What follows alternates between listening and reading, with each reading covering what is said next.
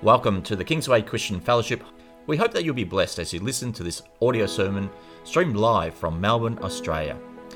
Kingsway Christian Fellowship is a family Bible based non denominational church preaching Jesus Christ, based in Wantirna. Visit www.kingswaychristianfellowship.com.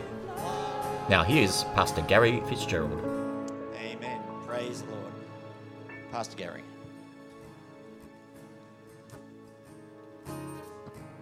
Bring the word this morning. Um, you know, I was uh, during the week as I was I was um, pondering which message I was going to share, and I was going to speak about.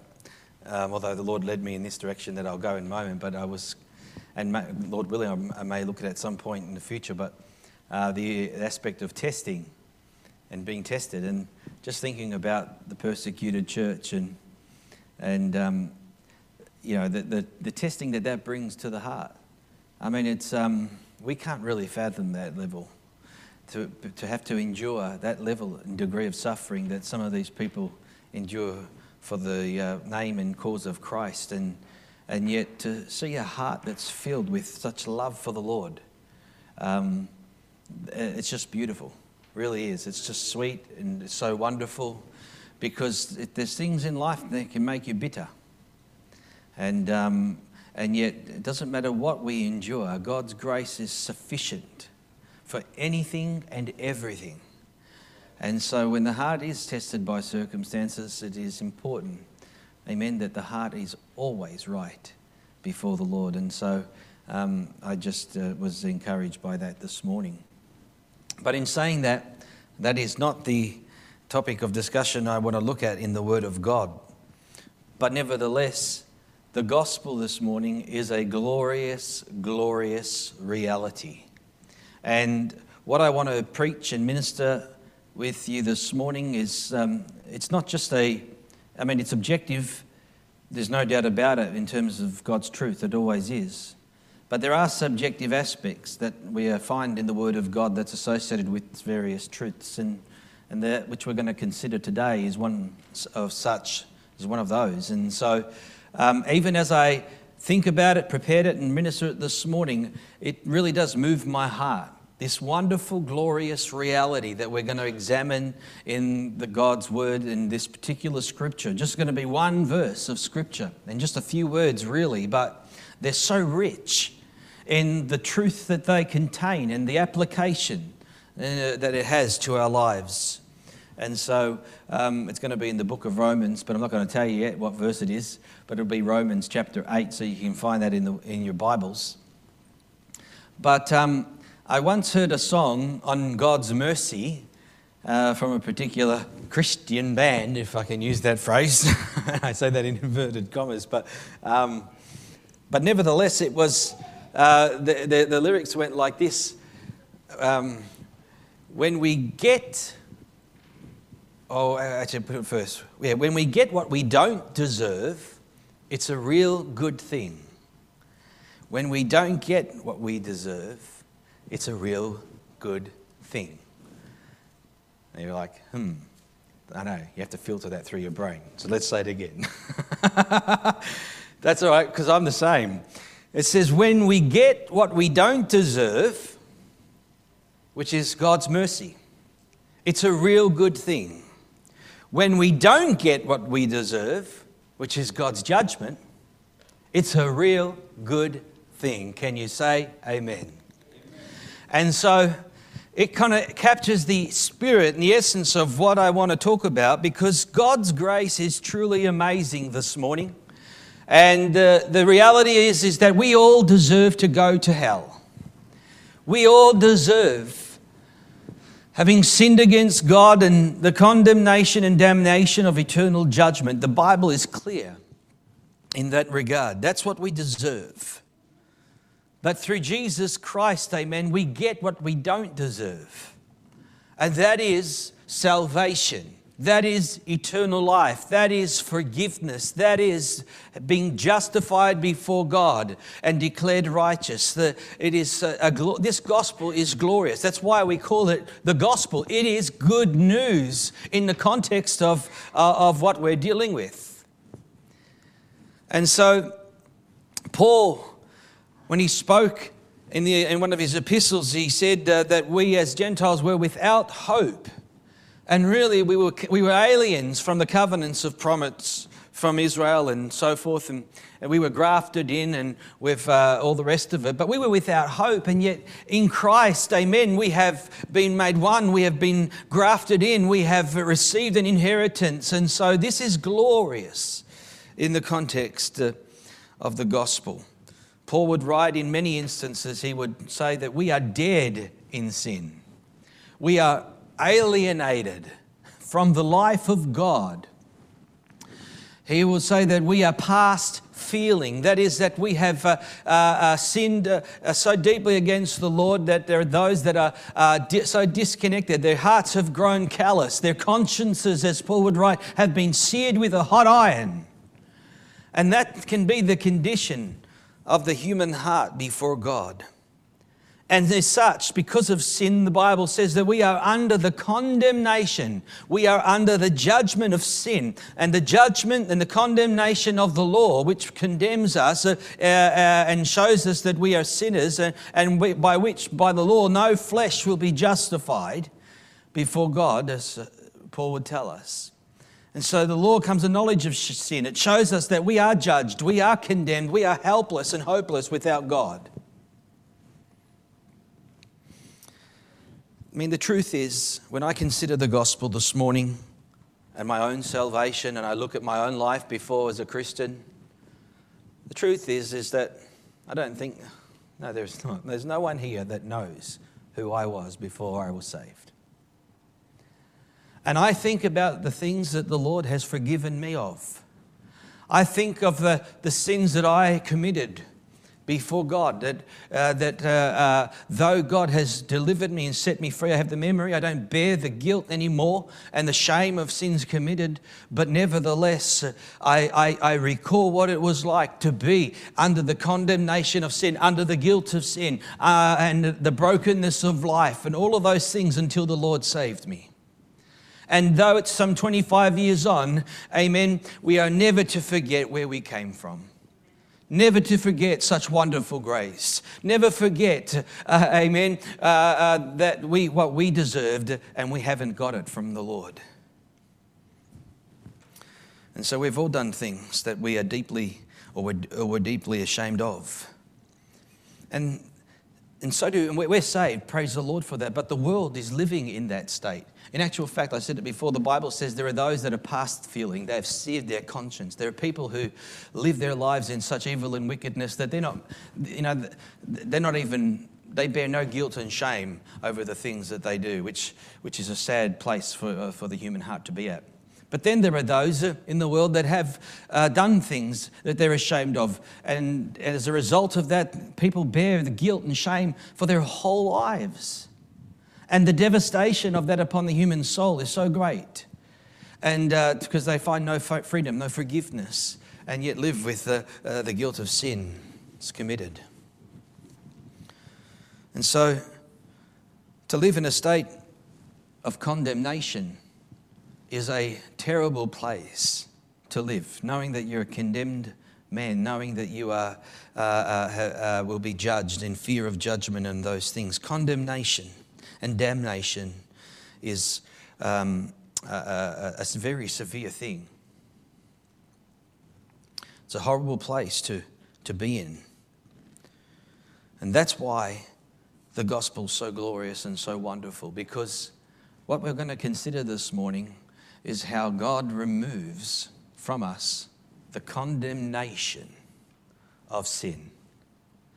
Now, think about this the condemnation of sin is removed by the grace of God.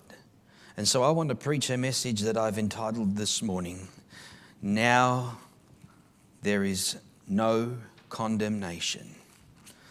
Now there is no condemnation. And I'm only going to read one verse. We'll refer to some other scriptures, but I want to read verse number one, which is a familiar portion of text. Paul the Apostle writes, and he says, There is therefore now no condemnation to those who are in Christ Jesus, who do not walk according to the flesh, but according to the Spirit. Let's read it again. There is therefore now no condemnation to those who are in Christ Jesus, who do not walk according to the flesh, but according to the Spirit. You see, condemnation this morning is really a severe and harsh word, isn't it? When you just hear, and just to hear it, let alone all that it represents, just the word itself is harsh. Condemnation. And yet, this is the state of the human heart unredeemed as a sinner before God. Man is under the condemnation of sin. That word in the scripture, condemnation, in the Greek here in our text, it means to judge against, to pass sentence. And so it's already uh, the, the, the sin is already been judged and ultimately will be judged, and sentence will be passed.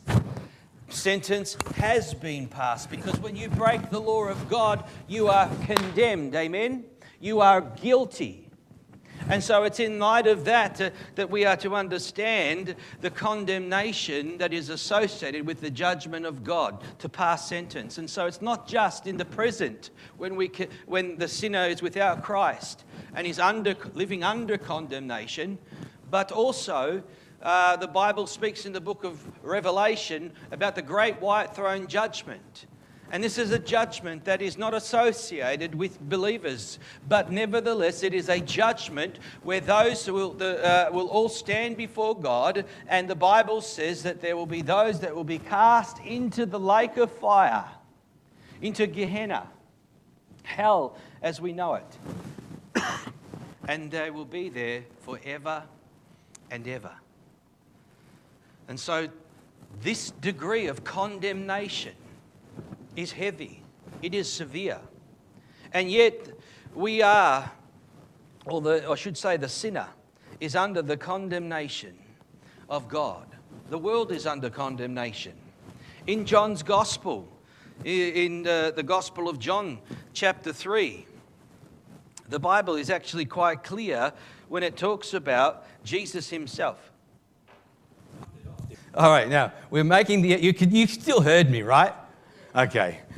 And so we, we, we're talking about the condemnation for those on the uh, Zoom. Well, you can have to pick it up, but they probably heard it anyway.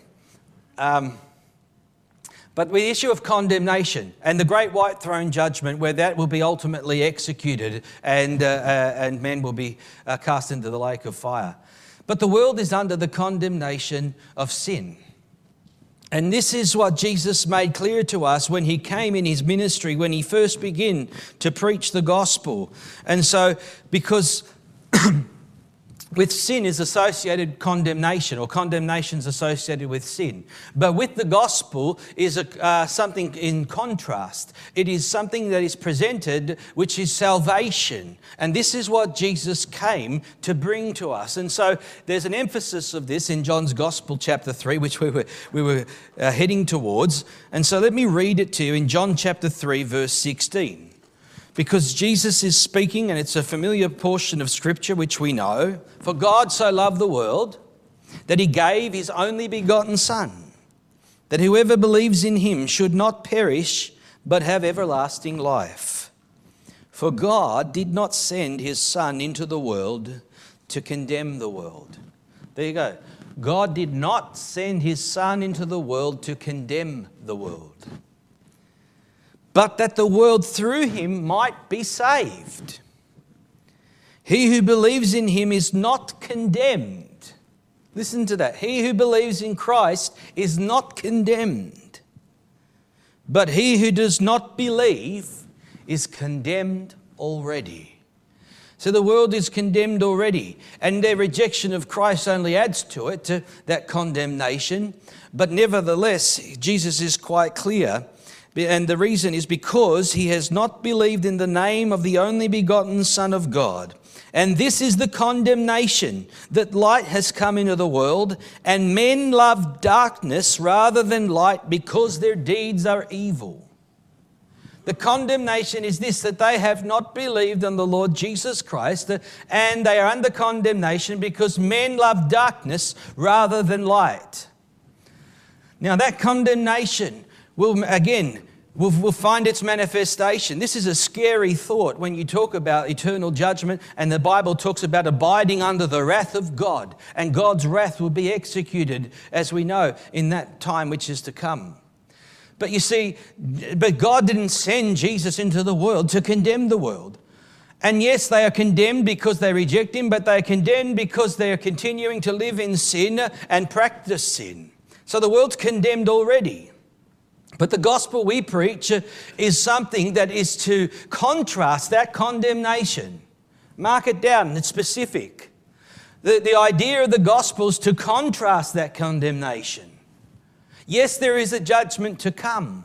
And yes, the condemnation of God will come upon those that reject Christ. But we are living and still living some 2,000 years later in what we call the age of grace, a dispensation of grace in which the offer of God's forgiveness still stands to men, that they can be saved. You see, that none should perish but that all should come to repentance, is what we find written in the scriptures. See, thank God that we sit here this morning and we are saved. That's why we use the word saved. I mean, it means salvation, but it saved from what? Saved from eternal judgment, saved from hell, saved from condemnation. Look at John's Gospel again in chapter 5 uh, just a few chapters forward, and Jesus speaks again and he makes emphasis of this point, and it's important that we grasp it. So, again, Gospel of John, chapter 3, uh, I say chapter 5, verse 24. Most assuredly, I say to you, he who hears my word and believes in him who sent me has everlasting life and shall not come into judgment.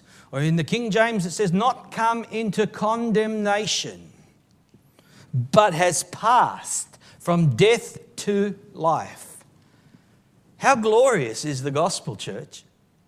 That the fact is, is that having believed on Christ and being saved, the Bible is crystal clear when it says to us that we will not come into judgment. We will not come under condemnation from God because we have passed from death to life. And this is something that has happened. When a person is saved and born again, you have passed. Amen? In the same way, death is a passing and which we move into uh, from the physical to the spiritual, we have now passed, having been born from above and having been born of God we are not under condemnation. That is a glorious gospel truth. And it is this truth this morning that Paul the Apostle is picking up on in the book of Romans. And when he makes the statement in Romans chapter 8, verse 1, because he's bringing to light throughout the, the, the, the book of Romans what the gospel is and now he is speaking about this issue of the fact that to the child of God there is now no condemnation. Praise the Lord. You see, to the one who is born again, to the one who has been saved, to the one who is justified now before God, free from guilt, there is no condemnation. And so we want to examine Paul's words very carefully here in chapter 1 of verse, uh, uh, sorry, chapter 8 of, and verse number 1, in which Paul is speaking. And so we want to understand the context of what's being said here because this is important. You know, we always, uh, preachers make the point and they say, when you see the word therefore, you, it is imperative that you understand what it's there for. And I know it sounds a bit cliched, and it is, but it is so important. You can't emphasize this truth enough. It is critical that we understand what it's there for. That's how we make sense of it. That's how we bring the scripture into context. That's how we make its application. And so And so Paul is making this statement, and remember that the Bible didn't have chapters and verses. This is a letter that is continuous that Paul is writing here, and it's continuing on from verse 25. There's no break, and Paul puts the pen down and says, I'll write the next chapter tomorrow. You know, it's, it's, it's a continuous thought that is, is, is, is being progressed and built upon right from the beginning of the book itself in chapter 1. And so it's important to note that verse 1 of chapter 8 is, is really, in context, a proclamation that ties together right from the beginning of chapter 1 all, to, all the way to verse 1 of chapter 8. Now, that's its greater, that's its greater context. But then there's the greater, uh, then as we zoom in a little bit more, obviously it's, tu- it's tuned into chapter 7, obviously.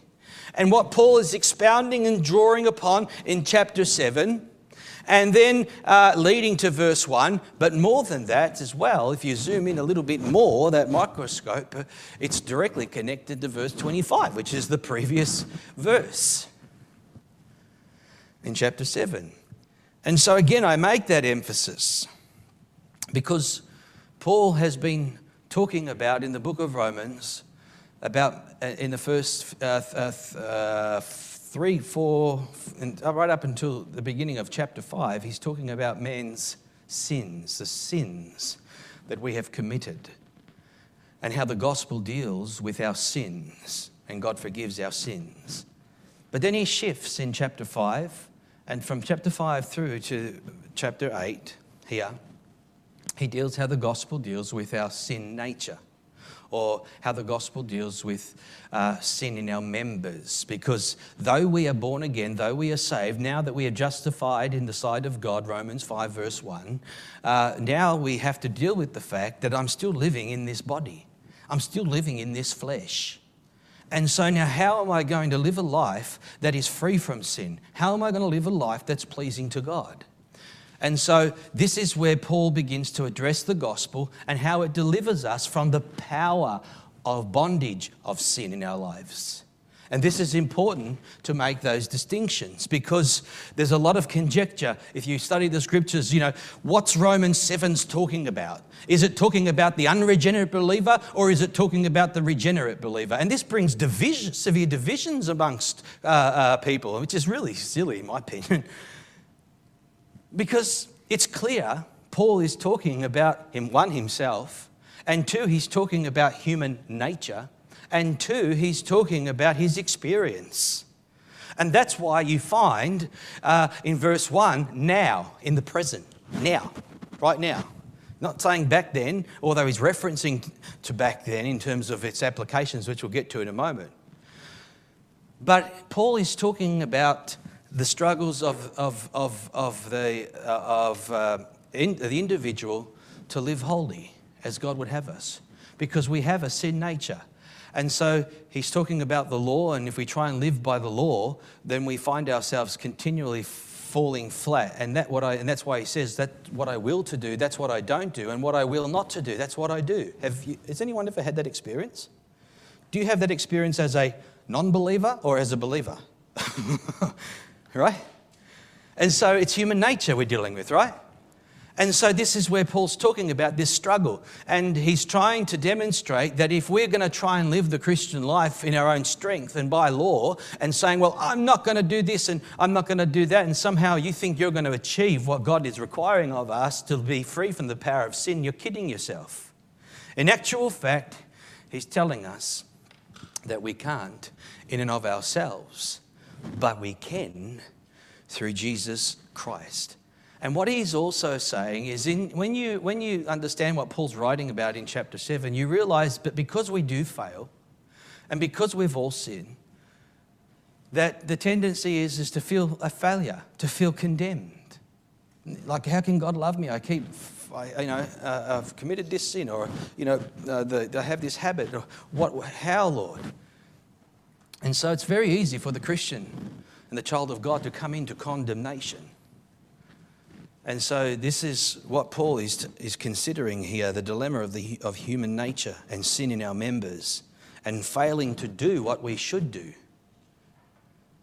as Christians. And that's why in verse 24, of Romans 7, if you look there, he makes a conclusion about our human nature without God, without the power of the Holy Spirit to help us, without God's grace in our lives.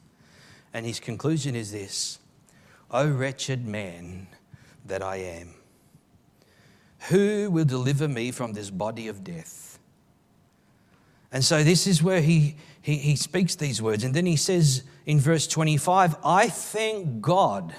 See, though Paul has come to the end of himself in verse 24, he realizes his human limitations, his weaknesses, his, his, uh, his corruptibility as a human being and his own flesh.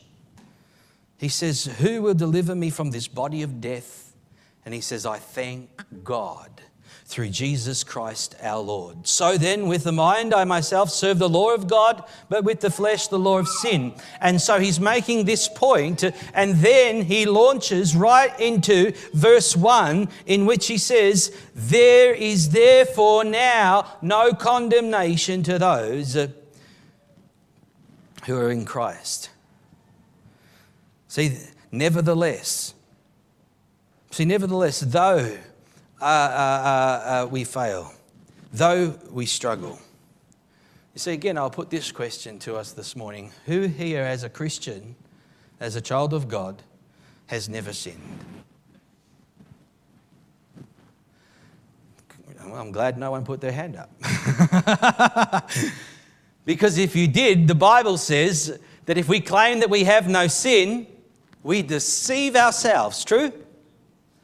And so, even as Christians, uh, there's none of us sitting here that are in our walk, in our, in our, sanctification, as our growth as Christian, in our pursuit of holiness, in the perfecting of holiness, uh, which we are expected and required to do from Scripture. But nevertheless, uh, none of us here without sin. We positionally stand blameless before the Lord because of the blood of Jesus Christ. Positionally, we are perfected by Christ's sacrifice, but in and of ourselves, uh, as a, uh, uh, uh we, are, we are not practically. So, this is the journey of sanctification. So, we're justified, and this is found in Romans 5. And then we talk about the issue of sanctification, which is what we're dealing with in these chapters of Romans itself. See, we all, we, we're, none of us is without sin, and this is the point that Paul the Apostle is making that even as Christians, we fail to appropriate the provision that God has for us. And let him who stands take heed lest he fall, because you never fully arrive. You think you've, you've arrived, but beware, because we all fail. We all fall short. And this is not saying that we continue to live in sin. Paul, we know Paul the Apostle was hard against this concept. In, in Romans 5, you know, he, uh, um, uh, he says, Shall we continue in sin that grace may abound? Absolutely not. This is not a, Christianity is not a license to sin. God's grace is not a license to sin. This is not about you continuing in sin and abusing God's grace. That's not what we're talking about. But we're talking about in your sincere desire to be free and do right before God and still failing and falling short.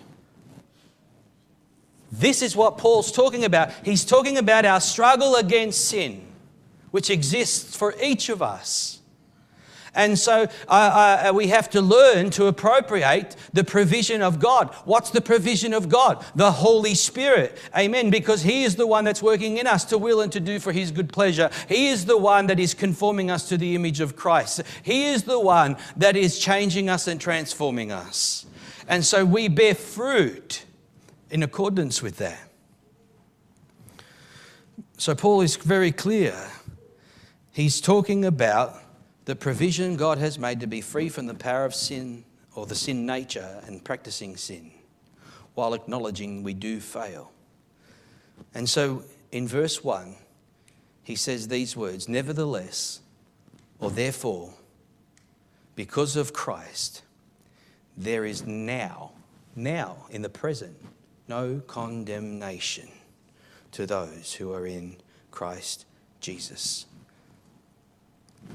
See, that statement in chapter 8, verse 1, is a profound portion of text.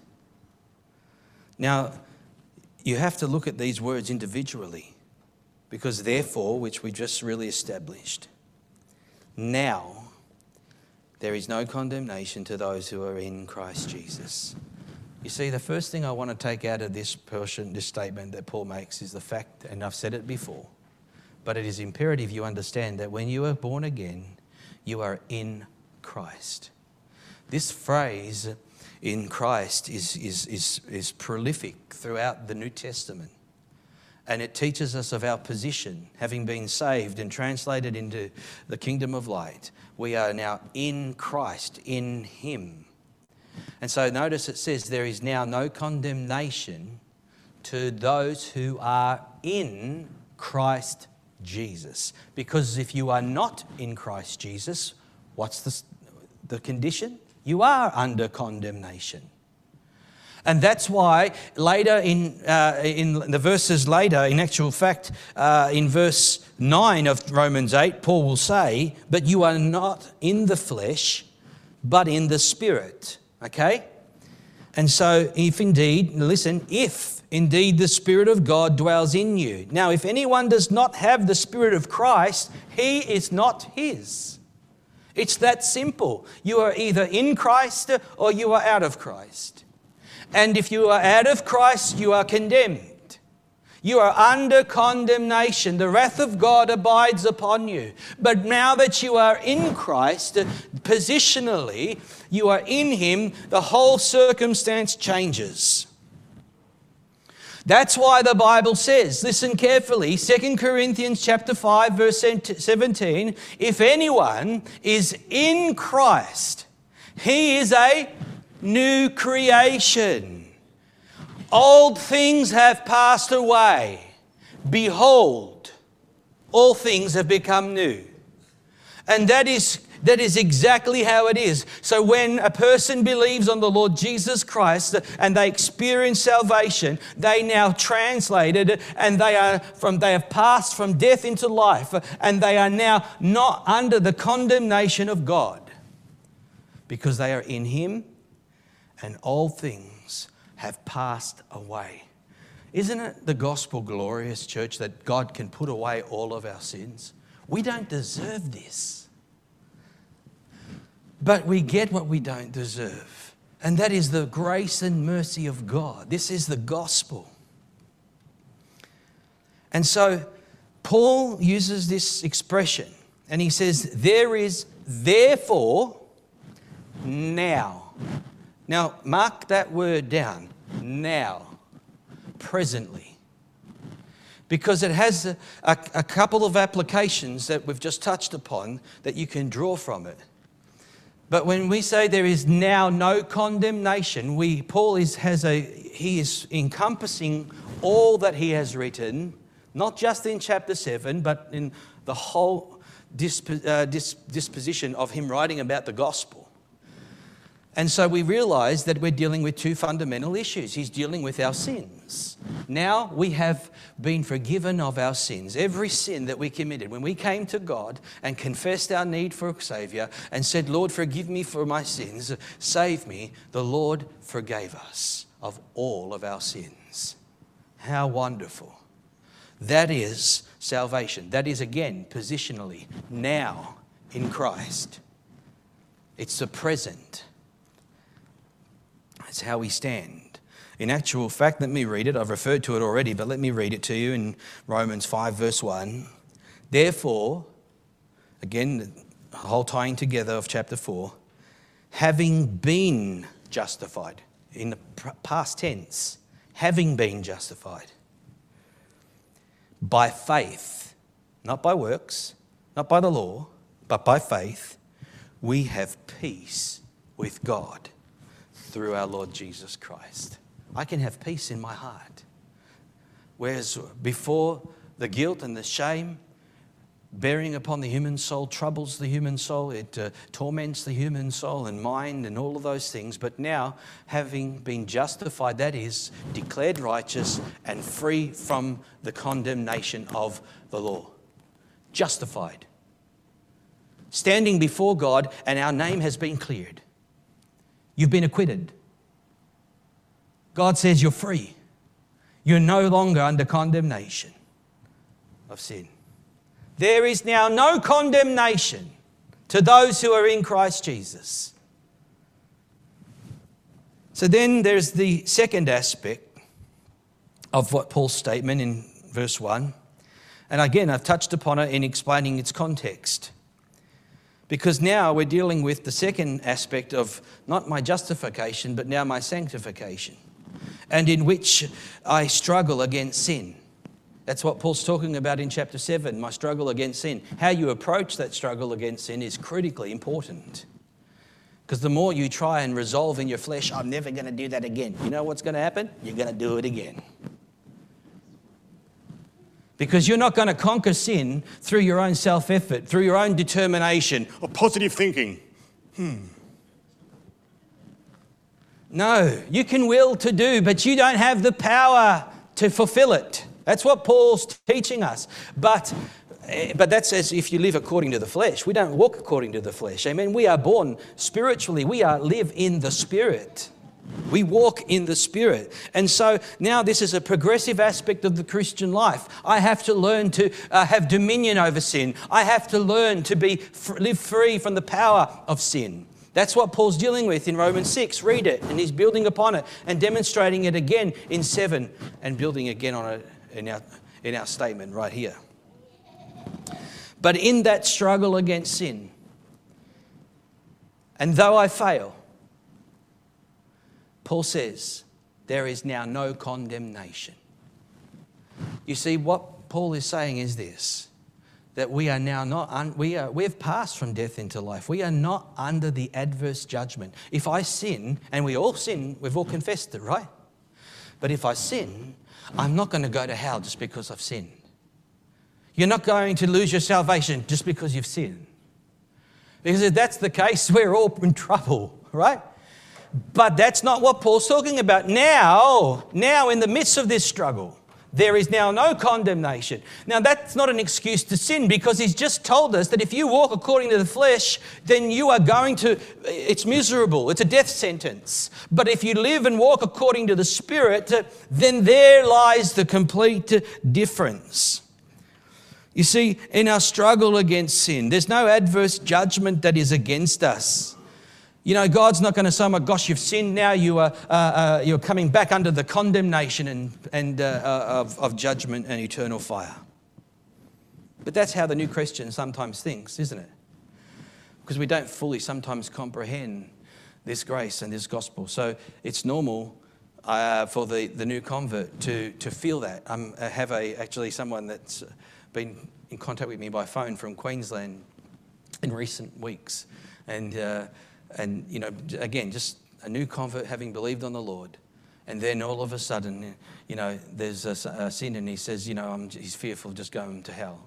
And they must understand the gospel of grace. They must understand the provision that God has made so that they can be free from the power of sin. This is what Paul's talking about.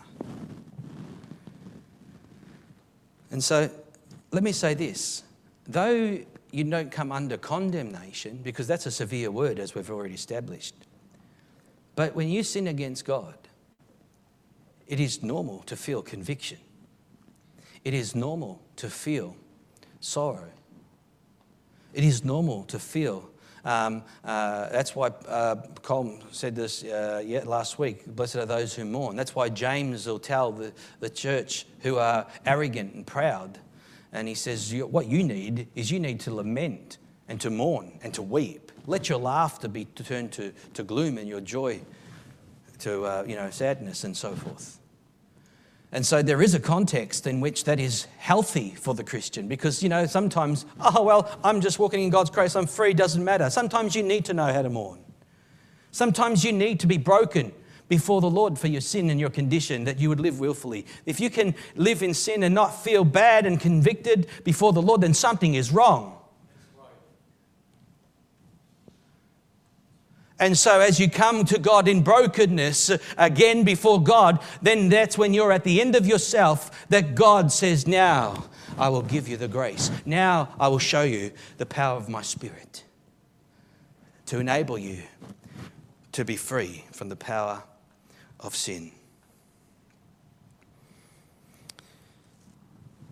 You know, one of the other things that Paul is talking about or that we can draw from this particular statement where there is now no condemnation.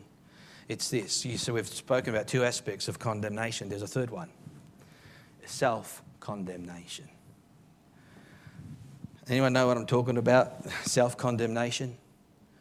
Because when we fail and we sin against God and we sin against Him willfully sometimes, and we feel bad, and that feeling bad is, is not a bad thing. That's good because godly sorrow produces repentance, okay? But self condemnation is deadly because you think, you know what, I failed.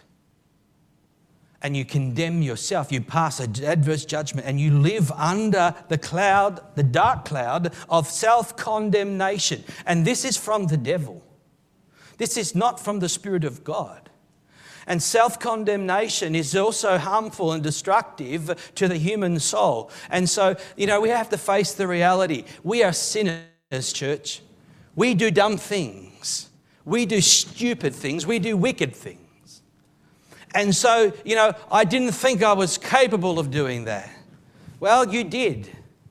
But the, th- the thing is, is rather than condemn yourself uh, and keep your eyes on yourself, which again will keep you from the glorious grace that is coming to us from God.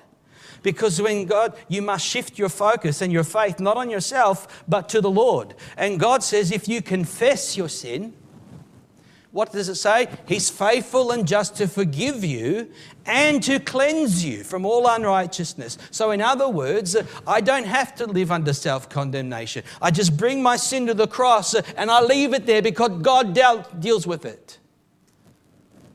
And then you walk away and you are free. Yes, you regret it. Yes, it you know, I, I can't believe I did that and so forth, but you don't live under self condemnation because that is self destructive, and more than that, it's destructive to human relationships and so forth. You must walk in the liberty in which Christ has made us free. And so, feeling bad and guilty and self condemned, as though you have never, had never been forgiven, one man said, keeps you as a prisoner in the house of sin. And it's true. It's not from God.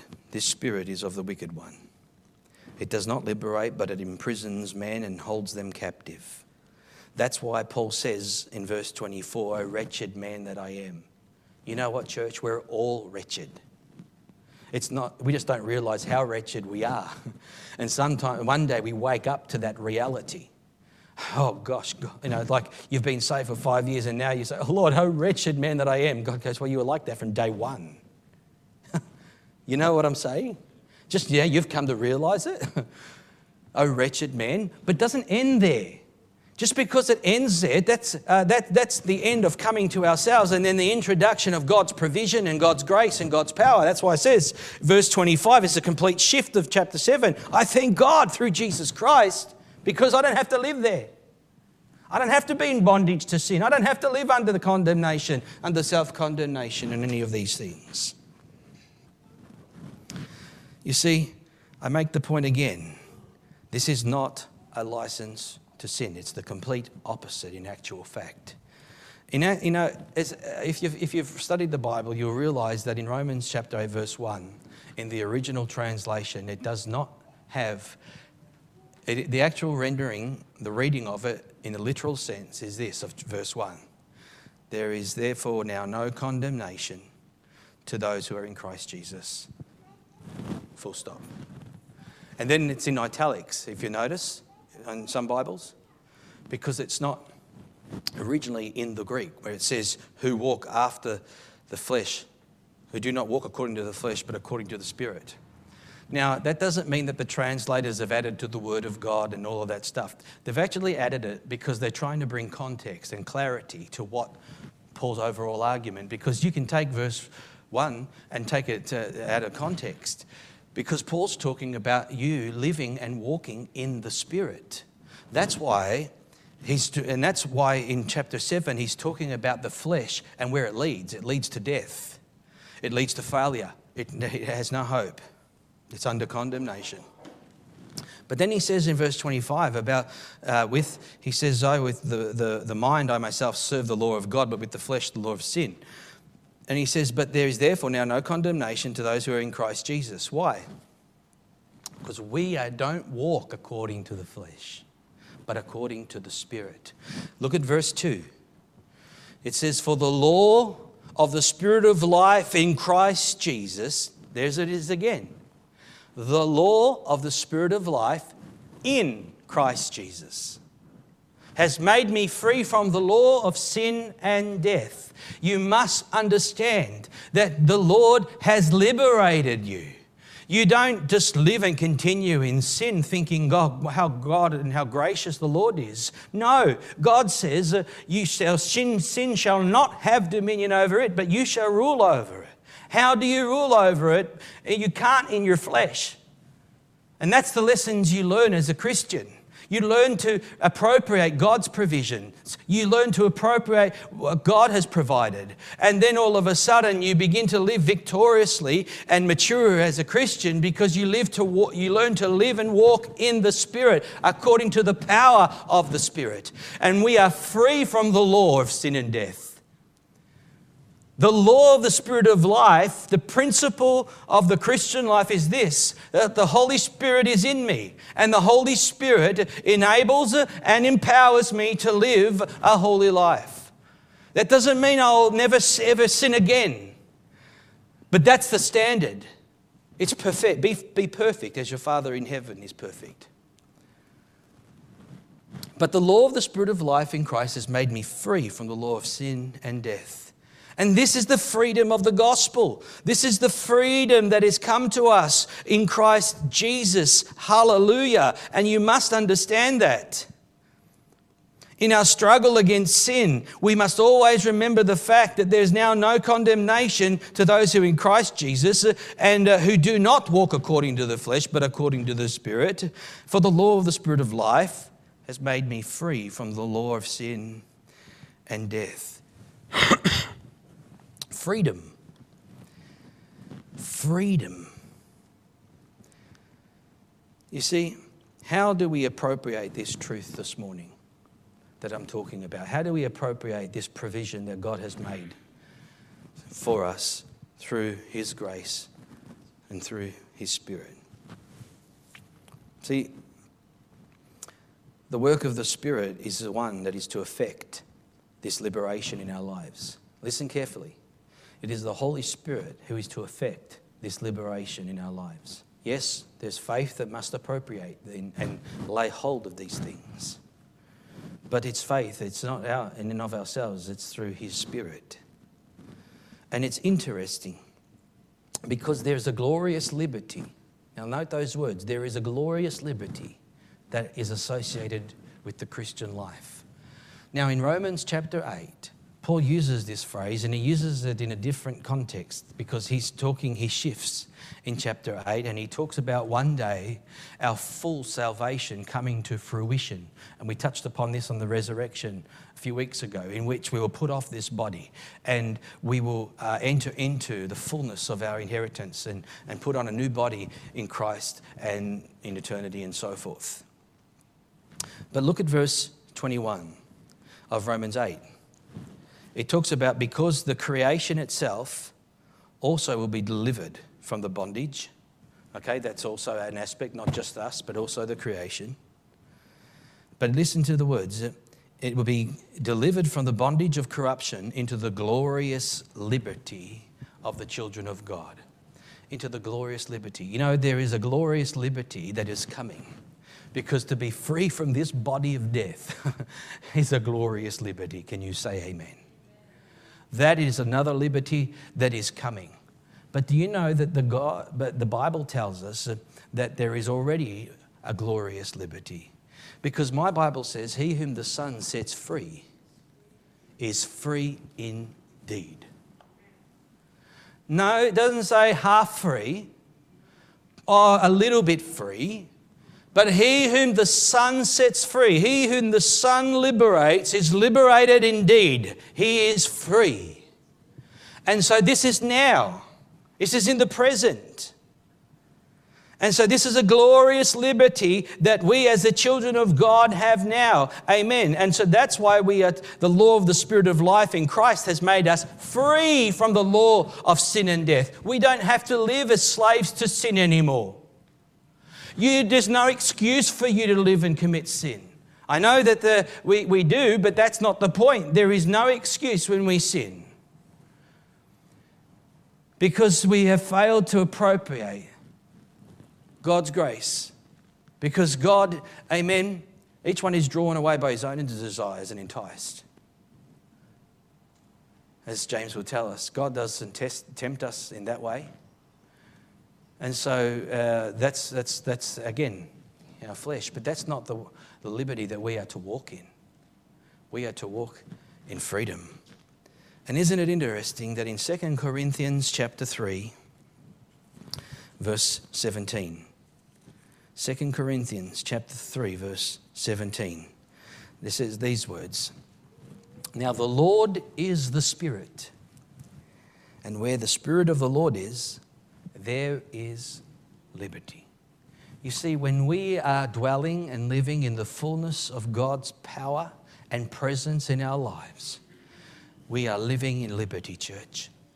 You can't come into the presence of God and be under God's condemnation and under self condemnation and just under this dark cloud. This is not what God has for his children. There is now no condemnation to those who are in Christ Jesus. So when we come into the presence of God, we come boldly, as Romans would tell us. Why? By the blood, not by works. Not by our own efforts, but by the blood we stand, and we stand confident and boldly, and we, uh, we, we walk and live in liberty, in freedom. And where the Spirit of the Lord is, we experience that freedom. That's why uh, we draw near to Him in fellowship and in His Word, and we come to church, amen, and in the presence of God. If we're not experiencing that liberty, then something's not right. Something is hindering you from receiving from God. Something is in the way that has to be dealt with. And I've, my experience tells me that, you know, the only thing that gets in the way is me. me. Um, it's like me. I'm so dumb. Don't say yes and amen because you are too. And so, if we will just turn our eyes upon Jesus, if we will just appropriate God's provision, then you can experience now the glorious liberty. Now you can live and be. There's now no condemnation, right now.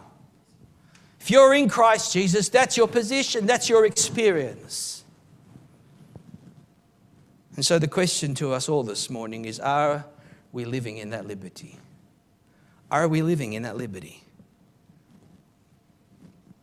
Because if there's condemnation, there is no liberty. You know, what does the scripture tell us about God's forgiveness as we close? I want to read a scripture, in Isaiah 38, verse 17, through to verse 20. So there's a few scriptures there. But Isaiah captures what I've shared this morning. And he says in verse 17, he says, Indeed, it was for my own peace that I had great bitterness. You know, Paul had to come to a place, O wretched man that I am. Isaiah had to come to a place of great bitterness in his own life because human nature's dumb. We don't tap into the provisions of God till we're finally at the end of ourselves. That's the way it works brokenness. And when we are at that point, then it happens. That's why Brother Colm speaking last week, blessed are those who mourn, because they shall what? Be comforted. Bless you know, when you come to that place, God, I'm sorry, I can't. Lord, forgive me. And you're, uh, you're not justifying yourself, but you're just broken and humble before Him, confessing your need. Then that's when you experience the provision of God. So Isaiah says, Indeed, it was for my own peace that I had great bitterness. But now, notice the word but. That's what Paul says, but. You don't live there. That's we pass through there, but we don't remain there. But, there's always the but. But you have lovingly delivered my soul from the pit of corruption. For you have cast all my sins behind your back. Oh, thank God for that. Because sometimes I, I, I, if you reflect on the past and you ponder those things, they're terrible. But God says, I've cast them behind my back. I'm not focusing on them. They're washed, they're under the blood, they are forgiven. For, you, uh, for you've cast all my sins behind your back. Now listen, verse 18. Go, for Sheol cannot thank you. That is the grave. The grave cannot thank you. Death cannot praise you. Those who go down to the pit cannot hope in, for your truth. Verse 19. For the living, the living man, he shall praise you, as I do this day. Think about that. Isaiah says that the grave can't give you praise, death can't give you praise, the pit where everyone's going can't give you praise. But I, as a living man, having experienced your love and your grace and your forgiveness, he says, I, this day, I, as a living man, can give you praise. That's the gospel, church. Now, listen to what he says The Father shall make known your truth to the children. Isn't it true, church? When we grow up, we have families as Christians and we have children, we raise them up in the, in the ways of the Lord. And we teach, we, uh, we do our utmost to teach them these great and glorious truths so that they would understand them because we have experienced them so gloriously. Look at the next verse. Verse 20 The Lord was ready to save me. Therefore, we will sing my songs with stringed instruments all the days of our life in the house of the Lord. You know what he's saying? I'm going to sing, I'm going to shout, and I'm going to praise the name of Jesus. What business do we have coming depressed into the house of God, church? And even if there is a reason to be sad, and there, are, there can be, but the Bible says, put on the garment of praise for the spirit of heaviness. And though you may be heavy and hearted, I mean, one, there's self pity, we no place for that. But maybe there is genuine sorrow. But even so, when you come into the presence of God and you ponder these glorious truths, you can't help but sing and praise Him, church. And so it's joy, rejoice in God's salvation, is my word to us this morning. Rejoice in God's salvation. See, David, we know, he had sinned against God. He'd committed uh, uh, adultery, murder, and uh, it was horrific what he had sinned against the Lord. And in his brokenness and in his repentance of Psalm 51, he says, Create in me a clean heart. And then he says, Restore unto me the joy of your salvation. You see, church, you must have joy. Joy is not circumstantial. Joy is not something that's depending on how you feel today or tomorrow. Joy is based on the finished work of Christ. Joy is a fruit of the Spirit. Joy is something because we, we look to Him, and that's what Isaiah says. I don't look to the bitterness, uh, that's past now, the bitterness of sin and of life and whatever. But now I look to you because you've cast all my sins behind your back. I'm now under now, I'm no, under no condemnation, and I will praise you. I will rejoice in God my Savior. And so be blessed this morning. Be joyful in the presence of God. Get excited about it. You can even shout, Amen. Ah, praise the Lord. Oh, you're listening. God bless you this morning. And I pray that this truth, the Spirit of God, would just deposit it in our hearts and uh, rejoice and be exceedingly glad. Let's pray. Father, we just thank you this morning. Lord, therefore, there is now no condemnation to those who are in Christ Jesus. What a glorious statement, Lord, of the gospel of Jesus Christ.